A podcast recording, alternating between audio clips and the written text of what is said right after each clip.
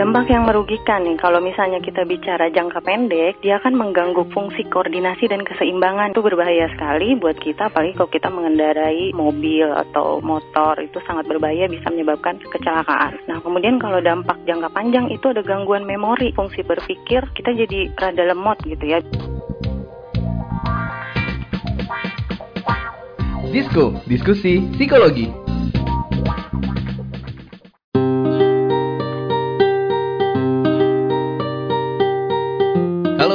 Selamat datang kembali di podcast Disko, diskusi psikologi persembahan Into the Light Indonesia. Hapus stigma, peduli sesama, sayangi jiwa. Kita berharap semoga warrior selalu sehat ya. Amin. Kevin sehat? Sehat, alhamdulillah. Selalu sehat ya. Nah, uh, sebenarnya Kevin pernah dengar nggak menu masakan atau minuman tertentu yang masakannya itu dicampur sama kayak ganja biar katanya enak? Emang sih sering banget ya denger-denger hal-hal yang kayak hmm. gitu dan sebenarnya sih gue sendiri nggak paham betul nih soal ganja. Okay. Selain yang mungkin tadi Naomi tanyain ya, ada juga nih hmm. rumor selain masakan atau minuman dicampurin ganja. Yang pertama nih katanya, mm-hmm. katanya ganja itu bisa mengurangi stres. Terus juga yang kedua itu katanya orang yang pakai ganja rata-rata pemalas. Waduh. Gua sih pemalas ya, tapi nggak pakai ganja. emang dari sananya ya? iya, emang bawaannya pemalas. Nah ini nih di podcast Disco kali ini kita bakal ngebahas seputar bahaya ganja dan mitosnya dan kita nggak ngobrolin sendiri ya kan karena kita udah bareng dengan Dr. Elvina sebagai kepala bidang rehabilitasi medis BNN. Halo dokter. Halo. Apa kabar dok? Baik, baik. Gimana kabarnya? Baik, Baik, sehat. Dokter sehat, ya? gimana? Ya? Selama di rumah aja, kita boleh kepo sedikit nggak nih aktivitasnya ngapain nih dok? Oh, kebetulan aku nggak bisa di rumah aja ini. Oke. Okay.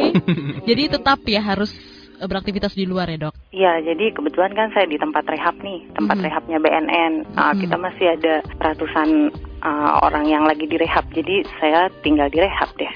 Oh.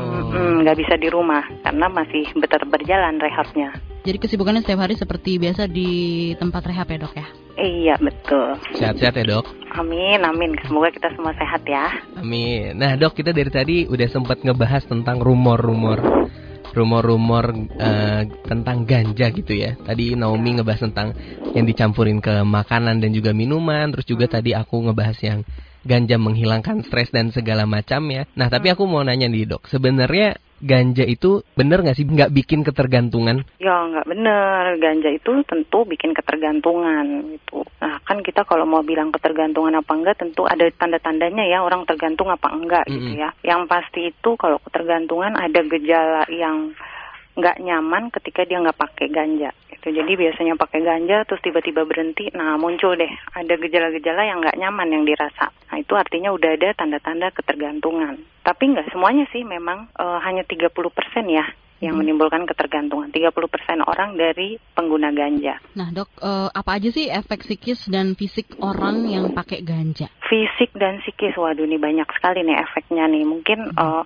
kalau orang-orang tahu oh, pakai ganja tuh rileks ya, memang dia betul bikin rileks. Dan juga ada yang namanya tuh euforia, jadi bikin seneng karena memang ada hormon-hormon di otak yang dimunculkan untuk bikin senang. Nah, tapi itu sesaat. Kalau kita lihat dampaknya ternyata cukup banyak nih. Dia ada jadi gangguan daya ingat, kemudian gangguan berpikir. Nah, terus mungkin pernah lihat kalau orang pakai ganja tuh suka ketawa-ketawa sendiri ya, hmm, senyum-senyum gitu. Itu kan ada gangguan, ada gangguan persepsi juga. Jadi mungkin ngelihat sesuatu yang nggak dilihat orang lain gitu. Jadi mungkin pernah dengar halusinasi. Oh ya. Gitu. Mm -mm.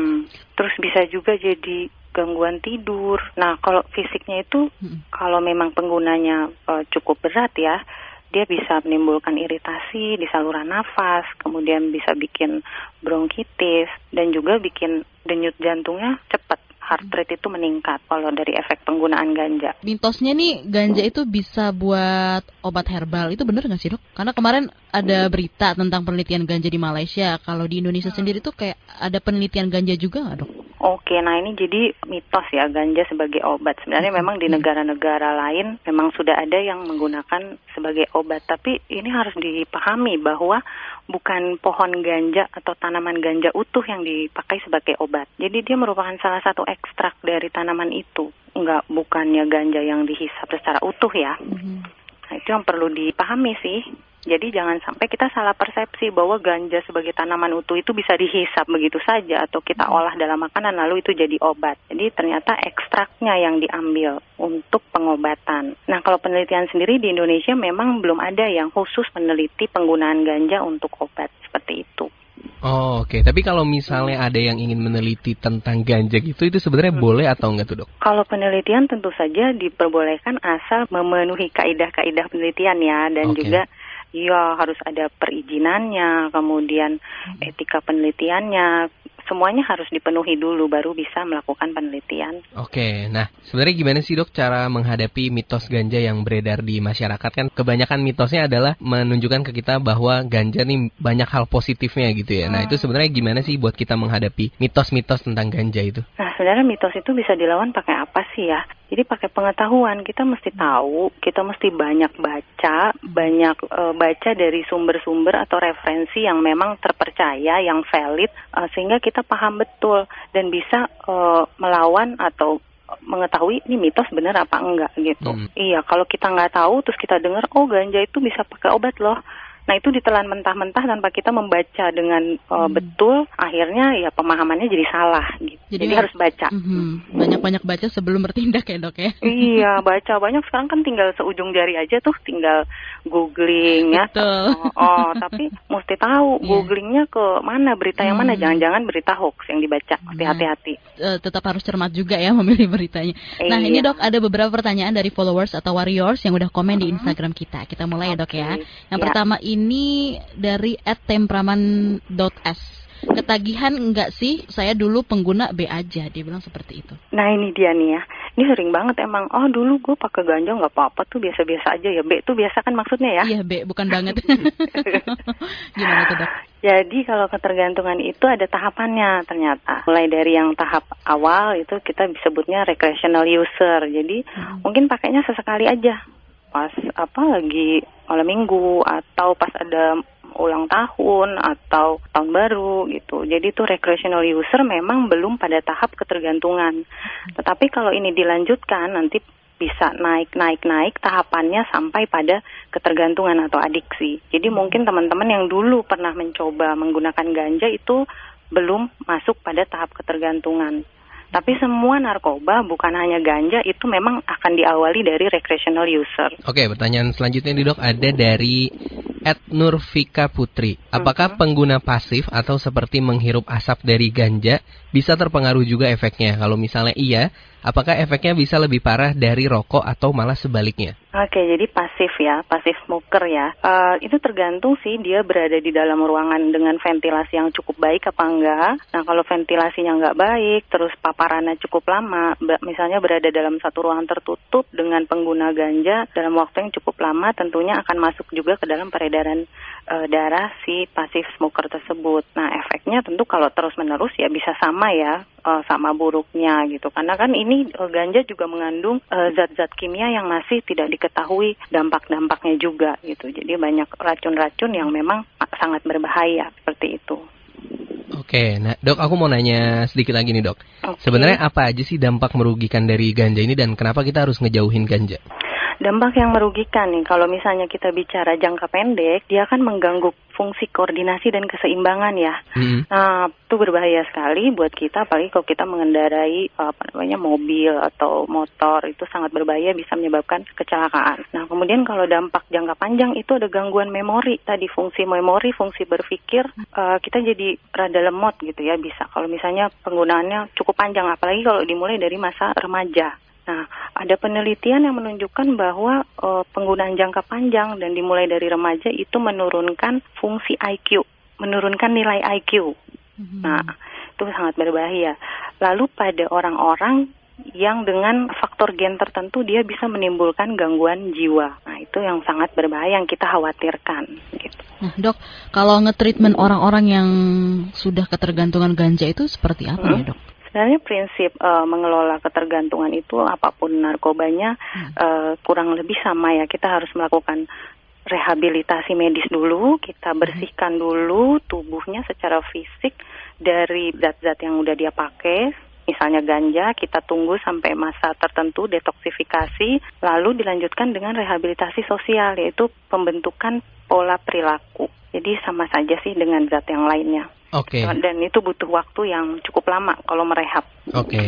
Nah dok, kalau misalnya nih dok, ada mungkin teman-teman kita yang ingin berhenti dari jeratan ganja. Nah sebenarnya apa hmm. sih langkah yang harus dilakukan dok? Langkah yang harus dilakukan tergantung ya dia pada tahap apa. Kalau misalnya pada tahap uh, masih awal-awal coba-coba rekreasional, yaitu saya kira uh, masih mudah atau masih bisa dilakukan sendiri. Hmm. Dia harus mencari lingkungan yang positif yang pasti harus hindari ya teman-temannya yang ngajakin pakai ganja atau uh, beresiko lingkungan beresiko sehingga dia pakai ganja cari teman-teman yang positif dan harus uh, yakin sama diri sendiri bahwa dia bisa berhenti atau nggak pakai ganja lagi.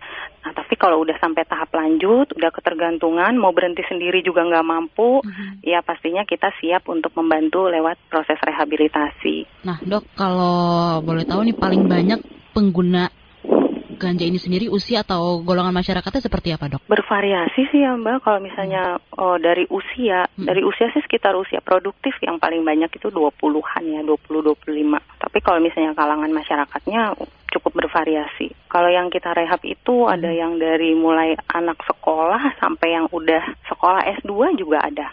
Jadi nggak kenal strata lagi kayaknya nih bervariasi ya, tidak ada yang paling banyak usia berapa iya, gitu ya? Iya, bervariasi. Nah dok, tadi kan kita ngebahas tentang mitos ganja gitu ya. Mm -hmm. Tapi sebenarnya ada nggak sih uh, pemikiran orang atau yang mitos itu yang sebenarnya justru salah dari hasil penelitian ganja yang sebenarnya gitu dok? Mitos yang salah. Mm -mm. Oh ya banyak ya, maksudnya banyak orang yang mencoba menenangkan diri. Misalnya dia punya punya kecemasan gitu ya, punya okay. gangguan ya, uh, panik atau cemas. Kemudian dia berusaha menenangkan diri dengan menggunakan ganja gitu karena katanya ganja bikin bikin tenang hmm. gitu ya padahal uh, banyak dampak-dampak lain yang dia tidak ketahui gitu apalagi penggunaan jangka panjang seperti itu Nah dok, kalau untuk kasus yang paling berat ditangani hmm. dokter dari pasien ini apa nih dok? Boleh share ke kita? Pengguna ganja ya? Iya dok. Kalau pengguna ganja itu yang paling berat itu yang kalau sudah muncul gangguan jiwa. Jadi dia sudah mulai bicara sendiri gitu ya, mulai ngelihat bayangan-bayangan. Meskipun dia udah nggak pakai ganja lagi nih, tapi karena udah muncul kerusakan di otaknya sehingga okay. uh, sehingga halusinasi tadi itu menetap. Nah ini yang sulit karena dia harus akhirnya pada akhirnya harus minum obat jiwa oh, dalam jangka waktu yang cukup panjang. Itu yang paling yang berat sih. Mm-hmm. Oke, okay. dok tadi kan juga di awal kita sempat ngomongin hmm. tentang ganja yang dimasukin ke makanan atau ke minuman gitu ya. Oh, nah, iya. gimana caranya biar kita tahu nih dok, apakah makanan atau minuman itu ada campuran ganjanya gitu? Takutnya kan dulu habis makan kita ngelihat apa gitu ya. Halusinasi lah. Iya. ya, sulit tuh untuk tahu. Habis yang tahu kan kokinya ya. Iya. Apalagi ya kalau udah minuman kali dok gitu, hmm. apa ada ciri-cirinya atau memang gimana nih dok? Wah, kalau itu sulit tuh karena kita harus harus uh, untuk memastikannya hmm. harus dites, harus diperiksa habis okay. makan habis makan terus mungkin rasanya kok happy ya, seneng banget, hmm. terus mulai ada gangguan-gangguan persepsi, ngelihat orang kok jadi lucu atau yang lainnya. Hmm. Nah, coba deh tes urin. Okay. Kencingnya mesti dites. Oke, okay, baik. Hmm, kalau tahu pasti mah nggak bisa juga ya. Iya. Jadi diperiksa. Oh. Oke. Okay. Oke. Nah dok, aku mau nanya lagi nih dok. Kan udah ya. banyak gerakan yang mendukung melegalkan ganja nih dok. Iya nah, betul. Kenapa sih ganja itu nggak dilegalin aja? Oke, okay, ganja mau dilegalin ya. Yang pertama kan kita masih punya payung hukum yang hmm. memasukkan uh, ganja dalam narkotika golongan satu. Jadi kita masih belum bisa. Nah untuk ke arah sana tentu harus ada bukti-bukti ilmiahnya ganja okay. apa namanya ekstrak ganja itu mau dijadikan obat, obat apa teliti dulu seperti itu. Nah kemudian kita harus lihat lagi nih risk and benefitnya. Kalau memang ternyata ada uh, keuntungannya bisa dipakai sebagai obat apa misalnya epilepsi hmm. atau apa apa kerugiannya ada nggak? Dampak efek-efek yang merugikannya ada nggak? Jadi itu harus dinilai dengan telit dengan apa seksama ya risk and benefitnya. Kemudian oh, ada nggak sih pilihan obat lainnya yang dipakai daripada kita pakai ganja yang kalau dari penelitian udah ada dampak-dampak yang sampai bisa menimbulkan gangguan jiwa? Saya kira itu masih membutuhkan penelitian yang cukup banyak dan cukup uh, panjang gitu. Oke, dok, kalau untuk kasus penyalahgunaan ganja ini masih marak nggak sih dok sampai saat ini? Masih, masih cukup banyak. Masih cukup banyak. Di ya? Indonesia, iya. Nah, kalau untuk modus kayak pendekatan-pendekatan orang untuk menggunakan ganja itu kayak gimana tuh dok biasanya? Modusnya, Mm-mm. saya kira sama aja ya dengan narkoba lain. Pastinya kan Hmm. eh, di anak muda biasanya itu Hmm. minta mau coba-coba. Wah, kalau nggak nyoba ini nggak keren lah gitu. Hmm. Atau enggak kalau lagi mungkin punya masalah di rumah atau galau putus pacar gitu ya. Udah biar nggak inget sama mantan pacar nih, pakai ini aja deh pasti lagi lupa ya. Kira modus-modusnya mirip-mirip ya seperti itu untuk Nah. menghilangkan kegalauan. Dok, kita bisa ngeliat nggak sih dok ciri-ciri orang itu? Oh, dia ini pakai pemakai ganja gitu. Bisa nggak sih dok kita tahu gitu? Ada ciri-cirinya? Ciri-ciri fisik. Mhm. Mungkin Hmm, ciri fisik atau Mungkin yang paling yang paling khas ya, yang paling khas mungkin juga kalau pemakaiannya dalam jumlah yang cukup eh, signifikan itu bisa lihat eh, matanya itu eh, yang eh, bagian putih dari mata tuh agak kemerahan. Tapi nggak semua sih, Hmm. nggak semuanya seperti itu. Jadi jangan langsung diartikan oh Iya, Siapa tahu baru bangun. siapa tahu baru bangun atau siapa tahu abis cuci muka eh, sabunnya masuk ke mata bisa Iya. juga. jadi merah iritasi ya, beda ya. Iya, beda itu. Nah dok kalau misalnya kita menemukan saudara kita nih atau teman gitu ya yang menggunakan ganja, yang harus kita lakuin apa sih dok? Mungkin kita mesti perlu tanya dulu ya, kenapa alasannya dia Hmm. pakai itu. Kalau misalnya kita tahu terus langsung dimarah-marahin, kira-kira gimana tuh reaksinya? Malah bete. Oh, bete terus ngejauh dari kita kan? Iya benar. Oh, oh, jadi kalau kita misalnya mau bantu orang, kita cari tahu dulu deh apa sih sebenarnya alasan dia pakai gitu. Karena beda-beda nih alasan orang pakai. Hmm. Ada yang memang cuman mau apa biar diterima sama lingkungan. Ada yang memang punya problem pribadi yang dia nggak bisa atasi. Itu sehingga dia cari pelariannya untuk ngobatin perasaannya pakai ganja atau ya emang cuman iseng-iseng karena nggak punya kegiatan pakai aja gitu. Jadi kita ajak ngobrol dulu lah, cari tahu dulu alasannya apa, terus dia mau bantuan apa enggak gitu. Jangan-jangan dia nggak mau dibantu terus kita maksa, akhirnya dia tambah jauh dari kita. Kayak gitu banyak sih trik-triknya kalau misalnya mau bantu orang. Iya dok. Tapi kalau kalau di di apa namanya kalau kita lihat tadi kan kata dokter mungkin bisa lihat dari matanya yang mungkin agak Hmm. merah gitu. Mm-mm. Nah dan kalau nih dok misalnya ada teman pas kita lagi kumpul dia sempat izin dulu maaf ya aku pakai ganja. Terus kita mesti gimana dok? Soalnya takut kan dok? Nanti eh, pada saat apa gitu eh, bisa kehirup atau gimana? Itu gimana ya dok cara menghindarinya? Sedangkan kita bukan Hmm. memakai. Iya ya itu cukup bahaya tuh. Karena kalau misalnya uh, di kita lagi hangout sama teman-teman Hmm. terus ada yang pakai ganja Yes. tiba-tiba datang polisi untuk nangkep kira hmm jadi yang paling aman sih ya uh, pergi aja kalau misalnya ada yang pakai itu. Karena kita bisa Iya. kebawa-bawa ke masalah hukumnya gitu. Jadi ini kan Iya. uh, banyak sekali dampaknya ya dampak biopsikososial ke secara biologi ke badannya terus psikologisnya Hmm. terus sosialnya. Nah salah satu aspek uh, sosialnya kan tadi hukum iya. aspek hukum. Jadi dari kita udah langsung cus pergi aja. Iya Daripada daripada ke bawah-bawah nggak enak kan tiba-tiba diangkut juga ke kantor polisi. Nah dok mungkin ada beberapa orang yang menjadikan ganja itu diolah gitu ya mungkin jadi antidepresan. Nah itu gimana tuh dok?